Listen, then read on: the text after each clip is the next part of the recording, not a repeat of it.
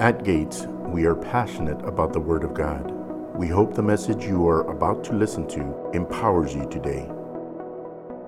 So, the title of this series that's going to go until we're done simply relationships.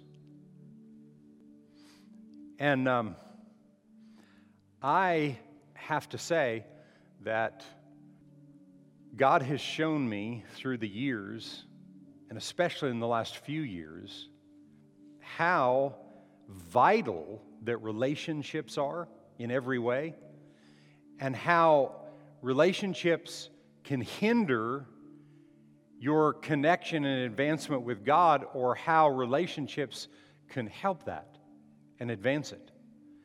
And um, so today, as we get into this, um, we're going to start with looking at the relationship that Jesus had with his natural parents and the relationship that he had with his heavenly Father, with the Father. Um, because I believe that understanding Jesus' relationship with his parents and understanding his relationship with the Father is the foundation for a successful relationship in every other area. It's the foundation for that. You, are not going to have strong relationships with other people that are lasting without a relationship with God. You can have surface relationships. You can, you can tolerate people and tolerate situations and, and just you know, some people are, are tougher at that than others. Some people have uh, longer, um, I guess, endurance fuses than other people do. But God doesn't want you to tolerate relationships, He wants you to enjoy relationships and have fulfilling relationships. And, and the key to that is understanding the relationship that Jesus had with his earthly parents, which we have very little information, but actually, in the information that we do have, it's, it's very deep. It is very deep, the relationship. And the relationship that he developed with his heavenly father. Because he understood the relationship with his earthly parents, he developed and stepped into his relationship with his heavenly father. He had to develop it, or he couldn't be the perfect example and redeemer for you and me, for you and I. He had to he had to be born, he had to grow up, he had to live in one of these and experience what we experience and overcome everything that he faced so that he could be our Redeemer and liberate our lives. Can you say amen to that? So, today I want to give you just a few definitions. This is kind of a foundational message in where we're going. But, but I want to just spend some time on understanding what relationship is, the word relationship. What, what, you know, we have ideas about relationships, but, but what is relationship, okay? And, I, and I'm saying, I'm, I'm looking at the word relationship, not relationships. Relationship. It's a connection, it's an association, it's an involvement. It's a connection between, this is one form of it, a connection between persons by blood or marriage. It's an emotional or other connection between people. In other words, an example is you think of school, a relationship between teachers and, and children and the students. There's, there's relationship between teachers and students that, You begin at the beginning of a school year and you end at the end of that year either liking them or not liking them, student and teachers. How many teachers can say amen to that? Uh, okay. anyway, I just know of the days I was in school. So, where, where, I, where I want to go with this, though, is so we're talking about connection, about association, involvement. Because if, if I have a, what I think of a relationship, if I have a relationship with somebody, it has to, I mean, for it to be effective, it has to be two sided. You know? Many people have relationships with people, but it's one sided. They're putting out all the effort, the other person's putting out nothing. A relationship is a connection, an association, and it's involvement. There's involvement that goes with that.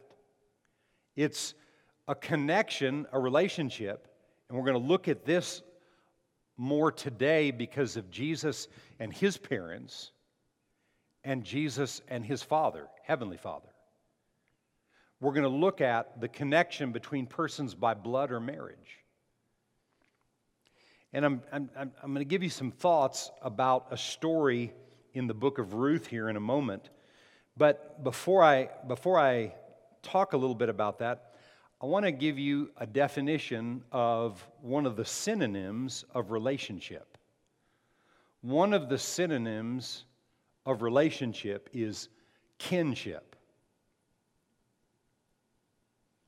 Kinship. And the definition of kinship is the state or fact of being of kin, being of family, like family relationship, of blood. The kinship is the blood relationship. And this morning, we're going to look at this first because when blood relationship is not good, neither are other relationships. And most people that I know wait until other people do something before they work on relationship, connection, involvement. People wait for other people to do things. And you need, you and I both, we need to hear messages like this because you need to realize how you are in the driver's seat for every relationship. Other people can do exactly what they want to do, but if you know Him and you understand how He operates and what His desire is, then you're the one in the driver's seat. And if something's not working, you can't blame it on somebody else. Yeah, but Pastor, I've done everything I know. No, you hadn't. No. You know why I know that? Because if you made that statement right there, you're not doing everything you know. Because in that statement is blame. In that statement, you're not taking full responsibility.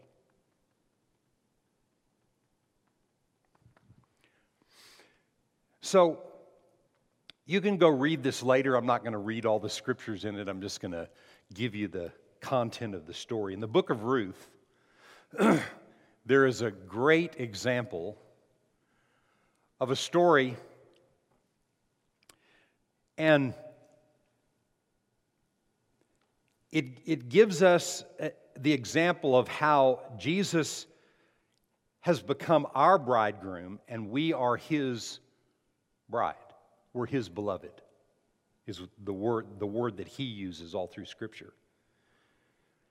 Ruth was a Moabitess, and she was a, a, a very strong idol worshiper. And Ruth, in that passage of Scripture, represents the church. and like her, we have all lived under the rule and influence of the enemy, of Satan, right? In a world system that is totally opposed to the kingdom of God, totally opposed to it. And that's where she lived. And, and in this story in Ruth, it'd be good for you to go and read it. Um, that's who she was. And Ruth had a deliverer, and his name was Boaz. And he represents in this story the Lord Jesus. Jesus, in other words, is our kinsman redeemer. I'm going to say it again. He is our kinsman redeemer. Don't, don't, don't, don't let that statement lose you. Stay with me. Okay? Because you need to understand this. If you don't get anything else today, you need to understand this. Boaz was Ruth's kinsman redeemer. And Jesus, he was like Jesus was, and that's who Jesus is to us. He's redeemed us, He's paid the price for us, He's delivered us from spiritual poverty, and He's taken us as His bride. He has.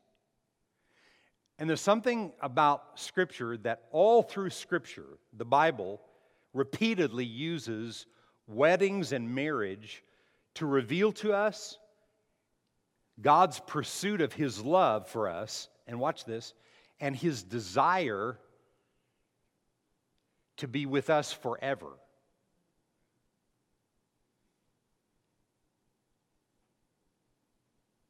His desire to be with us forever.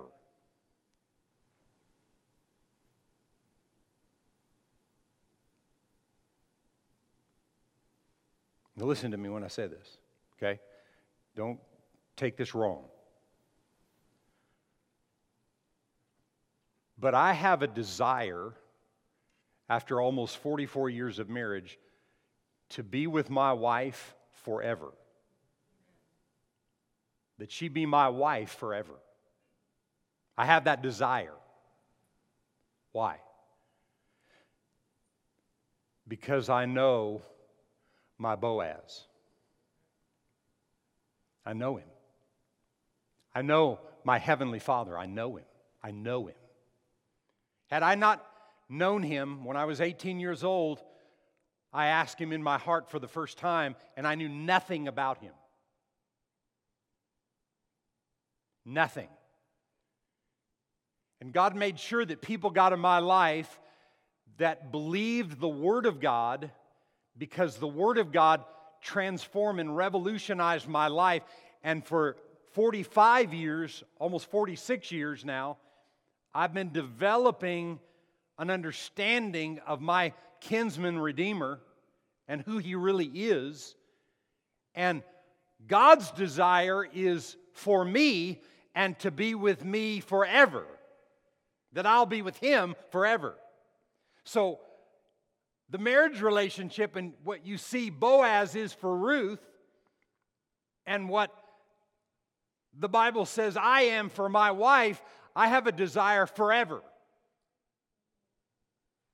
Only because of what the Word did, because there was enough stuff in me that would have talked me out of that. Not that I didn't love her, but I couldn't, I wouldn't be able to live with her because I didn't understand this.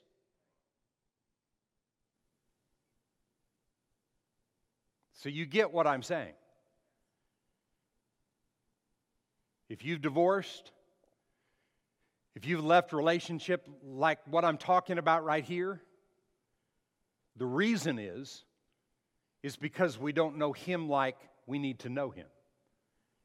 And no matter how much you think you know him, it's a constant fight.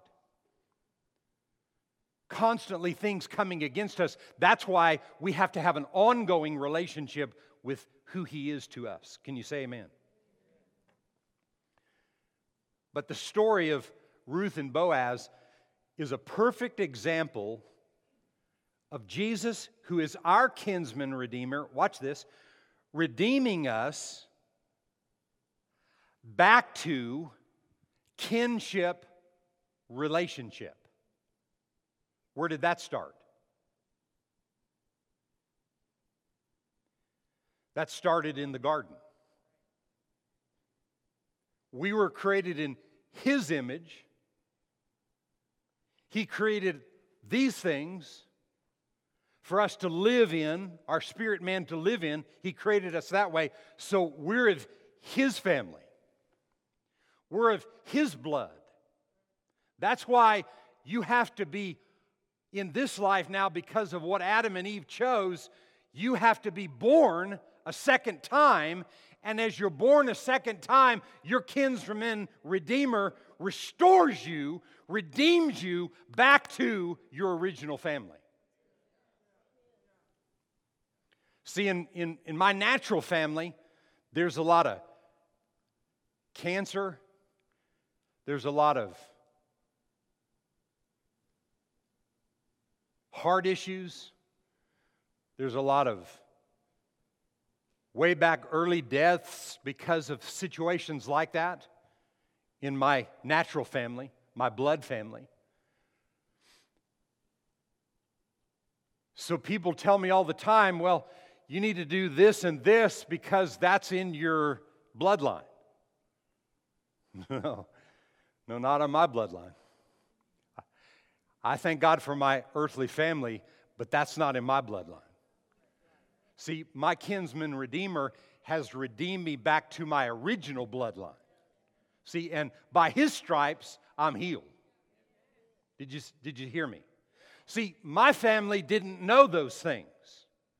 Nobody in my family was saved when I got saved. Nobody that I know of. Maybe somebody way back, probably so. But nobody alive when I got born again in my family was saved. And you can be saved and have no understanding of what I'm talking about today. We need relationship with our kinsman redeemer because he takes us and connects us to who we're really connected to. All humanity is, whether they know it or not. And the story of Ruth and Boaz is a perfect story of how you and I have been liberated and free and delivered. Can you say amen to that? So, we're going to just go for a few minutes, and I'm going to get as far as I can in Scripture, and then I'll just stop and pick it up next week. But I want to read the passage in, in the book of Luke, Luke's account of what we have, most of what we have concerning Jesus and his parents. And in Luke chapter 2, and I'm going to start with verse 39, Jesus, so in Luke chapter 2, we have, we have the birth of the Lord Jesus Christ. We have, in the verses before this, we have the two, the two prophecies that were fulfilled to the people that, that were waiting in their life that God had promised them that they would see their Redeemer. And they saw him as a baby in the manger, and they, and they prophesied and declared what was said. And Mary and Joseph heard this, and they took it to heart, and they took it in their heart as they, they heard these things. And then in verse 39, and that's where I want to start so when they had performed all things according to the law of the Lord, they returned to Galilee to their own city, Nazareth. They had, they had uh, dedicated him, as we do at baby dedications. We read that passage in Luke. They had dedicated him before the Lord on, on, on the eighth day uh, after the birth of Jesus, as was their custom. And, um, and the child grew and became strong in spirit filled with wisdom. And the grace of God was upon him. This is Jesus. His parents went to Jerusalem every year at the feast of Passover. And when he was 12 years old, they went up to Jerusalem according to the custom of the feast. And when they had finished the days, as they returned, the boy Jesus lingered behind in Jerusalem. And Joseph and his mother did not know it. I mean, we're talking about walking, you know, maybe camels or donkeys or whatever they had, but, but walking, most of them, this is like a three day journey. and Joseph and his mother did not know it, but supposing him to have been in the company, they went a day's journey and sought him among their relatives and acquaintances. So when they did not find him, they returned to Jerusalem seeking him. Now, so it was that after three days they found him in the temple. He was in church, sitting in the midst of the teachers, both listening and then asking them questions. And all who heard him were astonished at his understanding and his answers. So, a couple things I want to look at before we go on and finish that passage right there. So, Jesus is 12. They were in Jerusalem heading back to Nazareth. They don't see him for however many days. Three day journey, three days back. I mean, it's been a, it's probably the whole time involved, maybe seven or eight days. You know, some people I know that have a 12 year old, they'd like them to be gone for eight or 10 days. but here's somebody that, I mean, think about it. There was probably a whole crew of people and family and stuff that had traveled, but they didn't miss him. They weren't looking around for him. Thing about Jesus at 12 years old, there wasn't anything, and the Bible tells us that in Isaiah, that there wasn't anything, um, you know, to draw attention to him. There wasn't anything magnificent and wonderful about him at 12 years old. He was probably a dirty, stinky boy. We know he played outside. We know he worked outside. We know he worked with his father, his earthly father. And so here they are. They're coming back and they find him. And So when So it says, and all who heard him, he was listening and he was asking questions, and all who heard him were astonished at his understanding and answers. So when they saw him, they were amazed. And his mother said to him, Son, why have you done this to us? Look, your father and I have sought you anxiously. We have been distraught. Where in the heck have you been? And he said to them, Why did you seek me? Did you not know that I must be about my father's business? So at 12 years old, we know for a fact he knew something about his purpose on planet Earth. And he told them, his parents, Why did you get so upset? You know I'm about my father's business because his parents, for 12 years probably, nothing had really gone on. Nothing was magnificent about him. The Bible says he wasn't even all that good looking. So no attention was drawn to him in any way for 12 years. I think mom and dad, out of sight, out of mind from what the angels had told them when Mary became pregnant with child and had not been with man. I think after 12 years, well, you know, maybe uh, who knows? Maybe. He said, You realize I had to be about my father's business.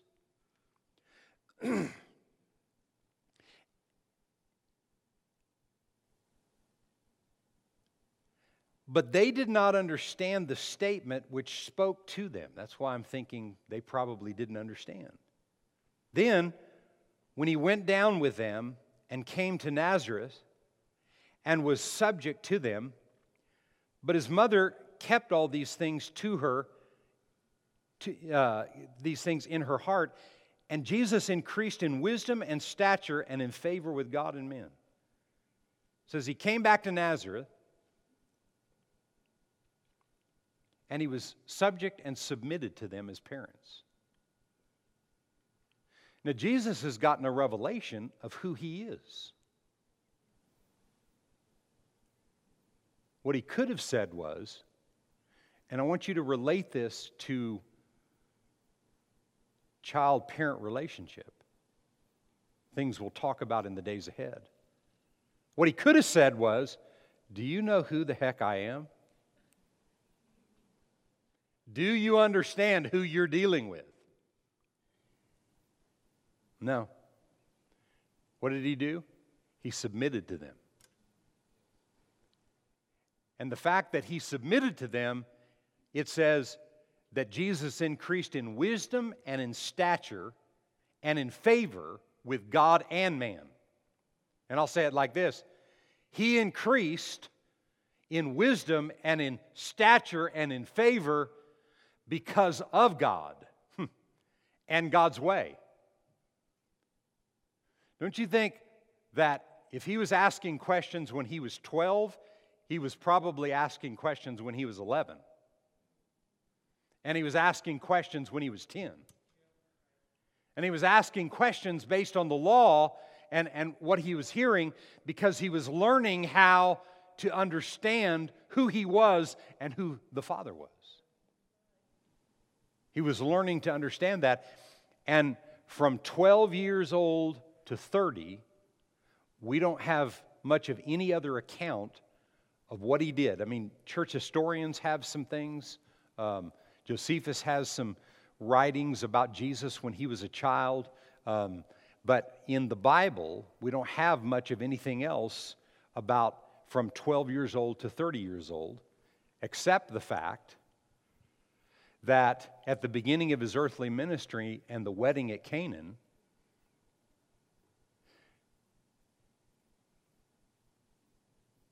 the mother came, Mother Mary came to Jesus and she said, These people don't, are out of wine. You know, can you do a miracle? And he said, It's not time yet.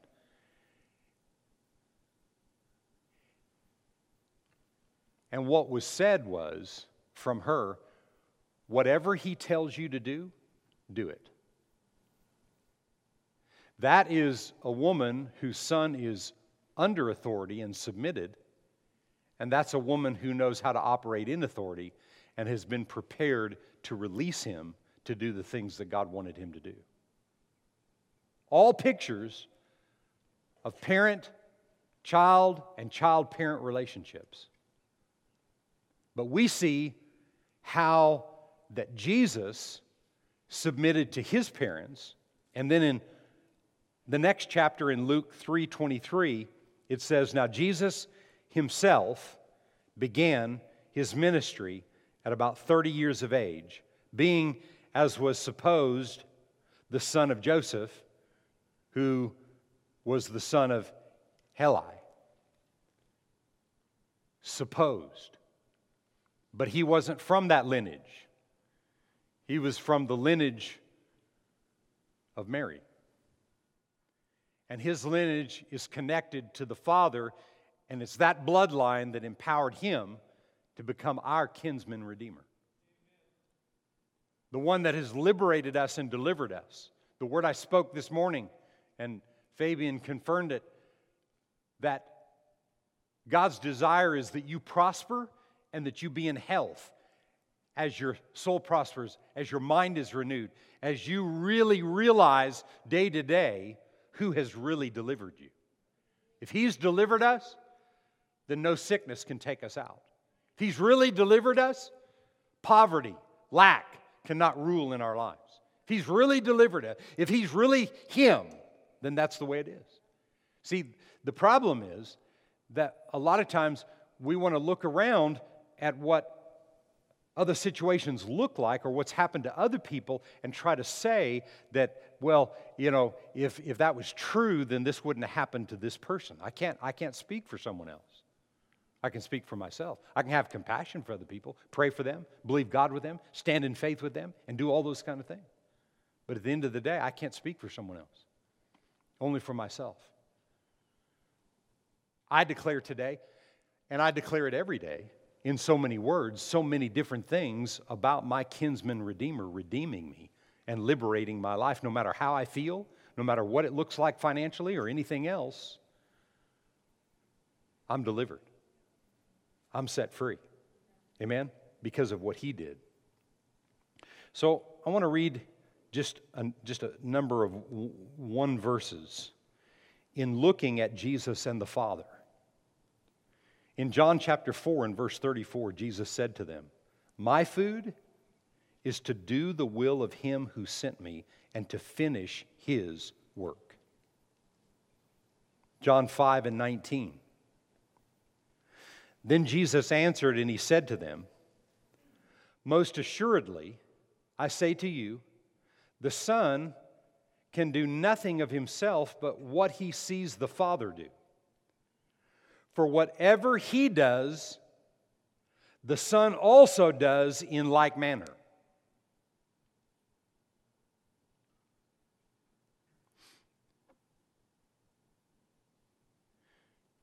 Jesus or Joseph and Mary had a huge responsibility in life to be an example to a young Jesus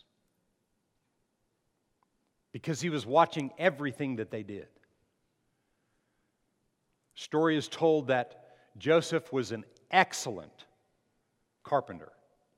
He built things, and he was excellent tradesman. Jesus watched everything that he did, and Jesus was an excellent carpenter, tradesman. He was excellent. Why? Because he watched his father. What did that help him do? That helped him to step into a place and a role of believing in his heavenly Father. He had to learn those things and he had to believe in his heavenly Father. People say, yeah, but, but he was the Son of God. He would believe it anyway. No, no, it couldn't be that way. Then he wouldn't be our perfect kinsman redeemer. He couldn't redeem us in a perfect way. He had to be just like us, feel the same pains that we feel, go through all the issues that we go through, and yet never not overcome. So that when you and I face things even today, we know He's already overcome because we know Him that way. So He had to be the perfect example. So to do that, He could only do what the perfect one did. See, the only flaw in Jesus was He lived in an earthly body. Up to this point, God had never been flesh the only flaw that there was. But by the end of his life, what did he say? The devil's got nothing in me.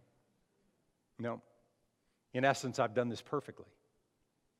I've withstood, withstood every temptation, every issue that's come against me, so that you and I could walk free of anything that we face if we're willing to develop a relationship with the Father.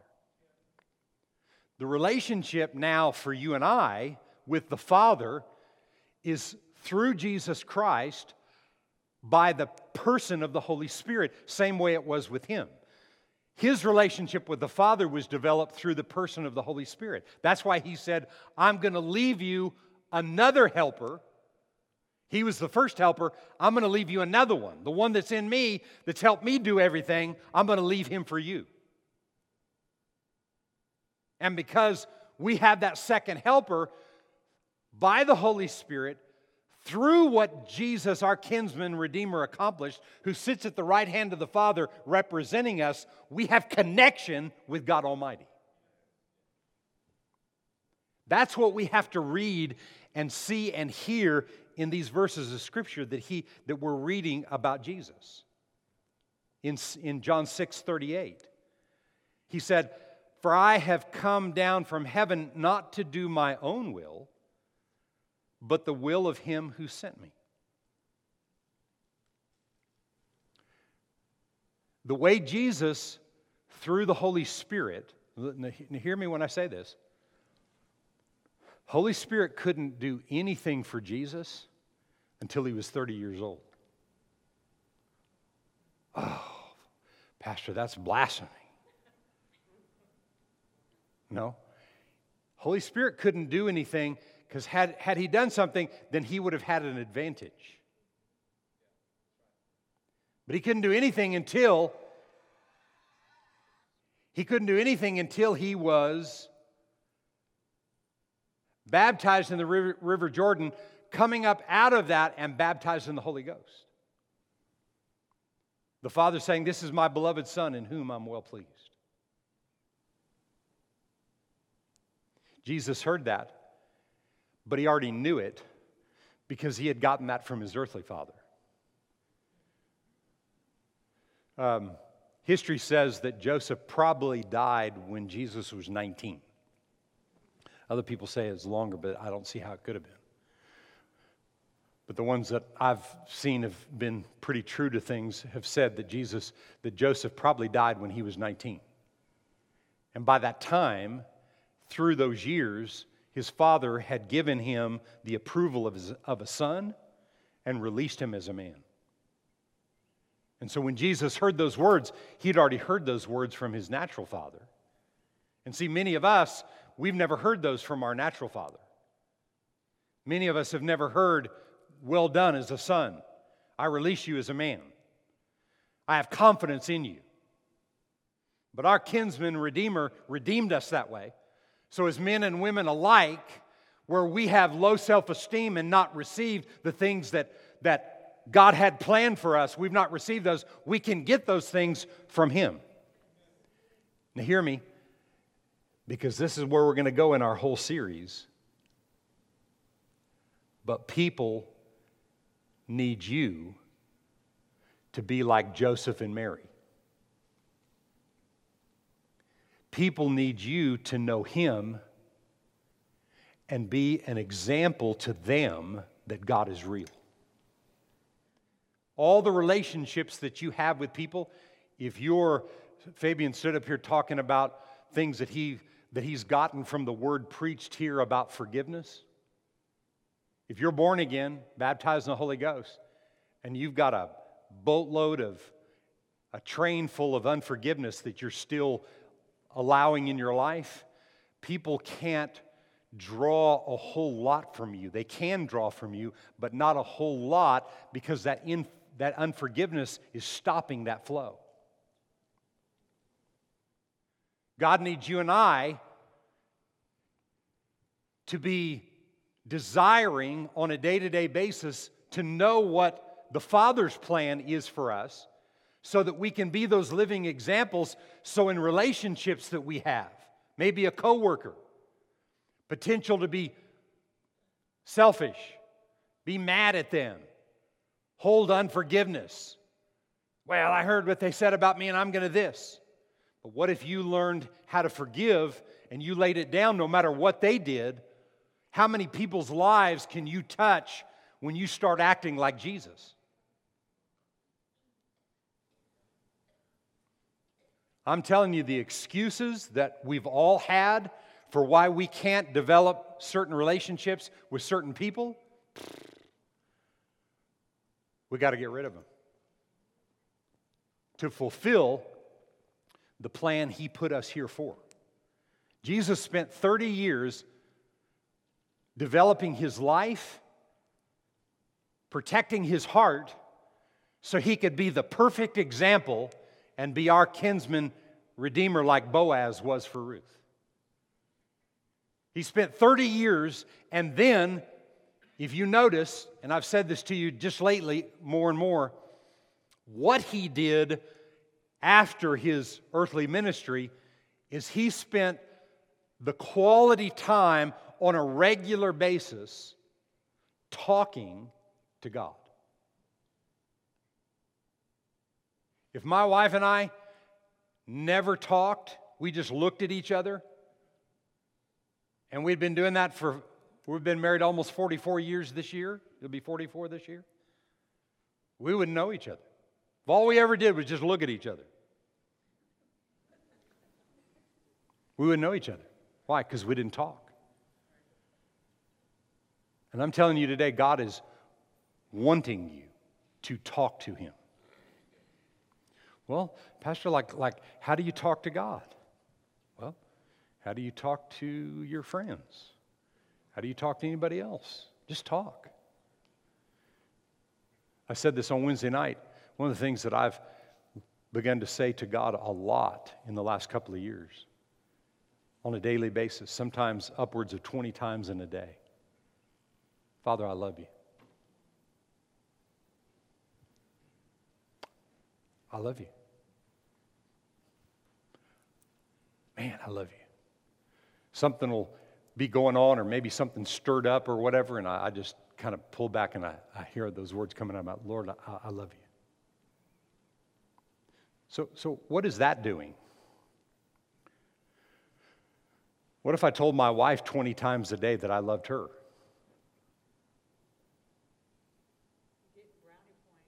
Yeah.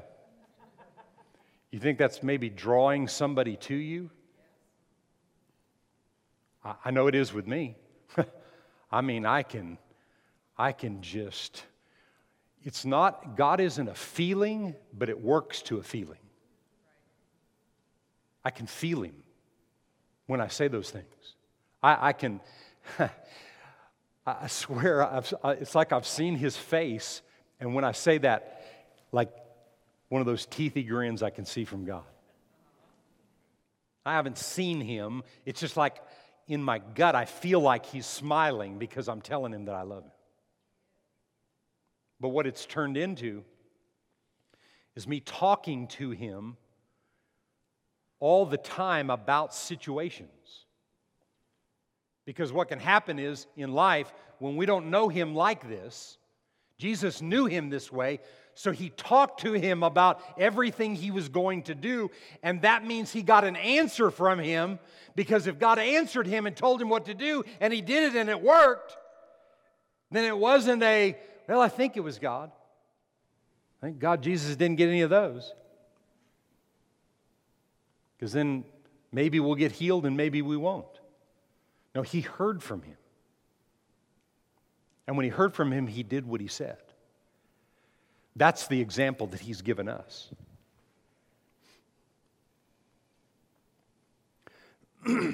In John 8 28, it says this Jesus said to them, When you lift up the Son of Man, then you will know that I am He, and that I do nothing of myself, but as my Father taught me, I speak these things. Can you imagine after his baptism in the River Jordan, can you imagine the things going on in his head? The thoughts? I mean, I mean, I'm, I'm, I'm feeling like in that three year period of time, revelation was exploding in him about what his purpose. what did he just say? This is John 8. It's a little earlier. Jesus said to them, When you lift up the Son of Man, then you will know that I am He. Right here, he already knew what his result, end result was, what was actually going to happen. I don't, I don't believe Jesus at 12 years old totally understood that he was that ram in the thicket like it was with Abraham and Isaac. I don't believe he realized that 100%. But in John chapter 8, he did. When you lift, when you lift me up, then you're going to know I'm him. And I only do those things I hear from my Father. I only do what He says. That's what our relationship today, through the Word of God, through the example that Jesus set for his, with His parents and authorities in His life, the things that we see Him doing, He didn't take over at 12 years old because He, he knew some things, He stayed submitted. And in those examples of the relationships that he had when he stepped into his earthly ministry, he understood his relationship with the Father, and you try to do anything else but what Father says, destruction. That's what you and I today have to realize and we have to understand. Can you say amen? I want to read this and end with this. In John 17, this is Jesus right before he's going to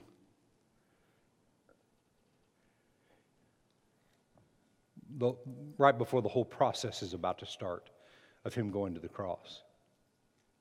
In verse 4, he says, I have glorified you on the earth, saying this to the Father.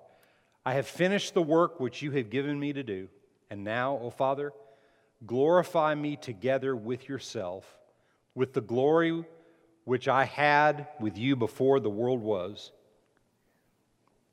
the glory which I had with you before the world was. There's our kinsman redeemer redeeming us back to how it was. Glory to God. I have manifested your name to the men whom you have given me out of the world.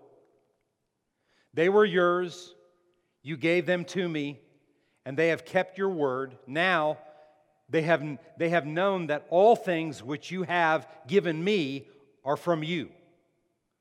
What does that look like? relationship, right? Connection, involvement. Through involvement, they've begun to be connected, and Jesus sees that they're believing that, he, that they believe that He's from Him. That's what I just read right there. They were yours. You gave them to me, and they have kept your word. Now they have known that all things which you have given me are from you. For I have given to them the words which you have given me, and they have received them, and have known surely that I came forth from you, and they have believed that you sent me. They have believed this. So, right here, we see that everything that Jesus went through, it was about what he was leaving them so that they could carry on what he established. And listen, we're part of them. Everybody say, I'm a them. Say it. I'm a them. I'm one of them. I'm one of the ones that he's left it to, and my, your and my responsibility is to implement that in the earth. And this last part of John 17, starting with verse 20, he said, I do not pray for these alone, but also for those in Kerrville who will believe in me through their word. See, Kerrville is in the Bible. that they all may be one, here it is, that they all may be one as you, Father, are in me, and I in you, that they also may be one in us, that the world may believe that you sent me. So when I when you and I become one with Him and we become one with other people because we're one with Him, then the world will know because of our love for one another and our love that we've re- experienced and received from the Father, the world will know that He's real. You know that the world is waiting on us.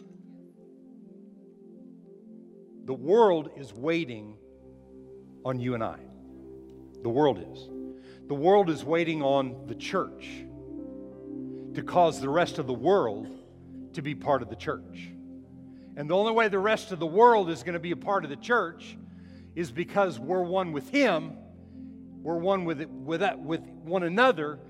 As Fabian said, we're able to walk in forgiveness and not hold things against people in spite of them. Excuse me. There's all things that have to be worked out in, in, in what I'm saying about that. A lot of issues that have to be worked out, but we have to take responsibility in ourselves to do what He said. That's what Jesus did. And then it ends with this. Excuse me. And the glory which you gave me, I have given them that they may be one just as we are one, I and them, you and me, that they may be made perfect in one, that the world may know that you have sent me and have loved them as you have loved me.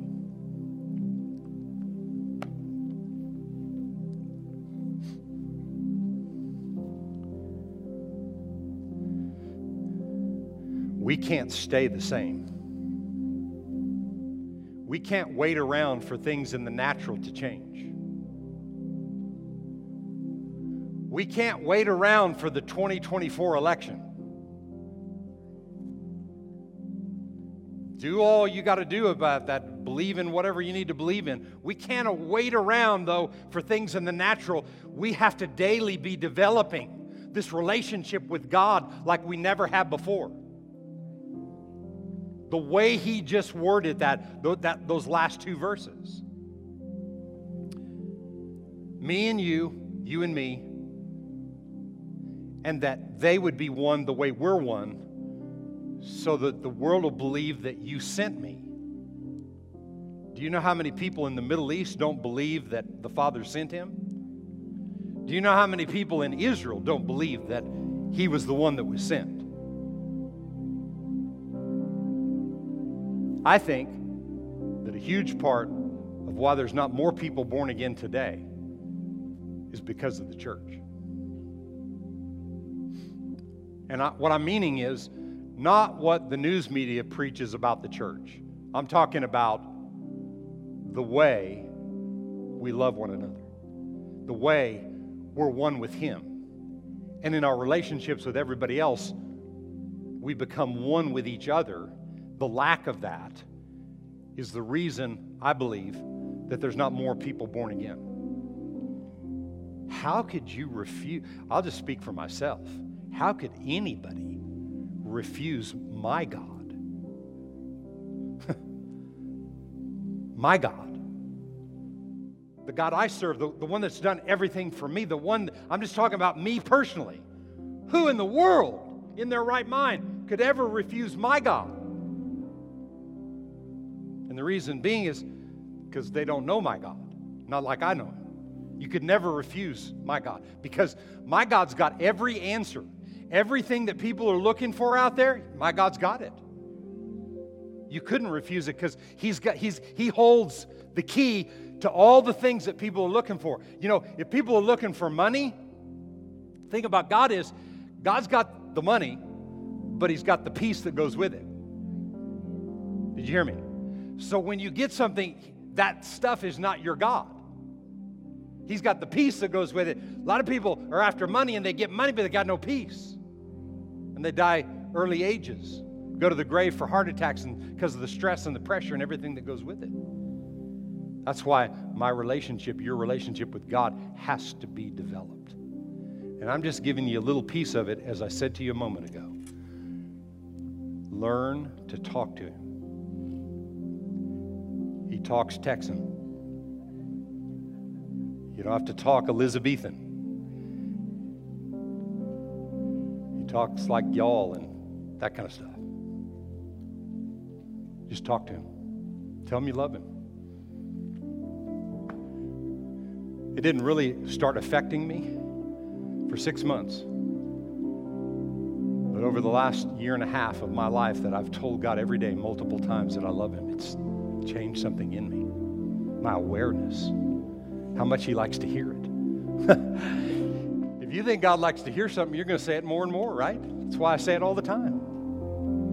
Father, I love you. Thanks for listening to today's episode. If you enjoyed it, we invite you to share it with someone in your life. We would love for you to connect with us on Facebook, Instagram, and YouTube. You can also download our app and stay connected to Gates and access to the Word of God anytime you need it. We are believing that the seed of today's word is going deep in your heart and that you always remember God is more than enough in every situation of your life.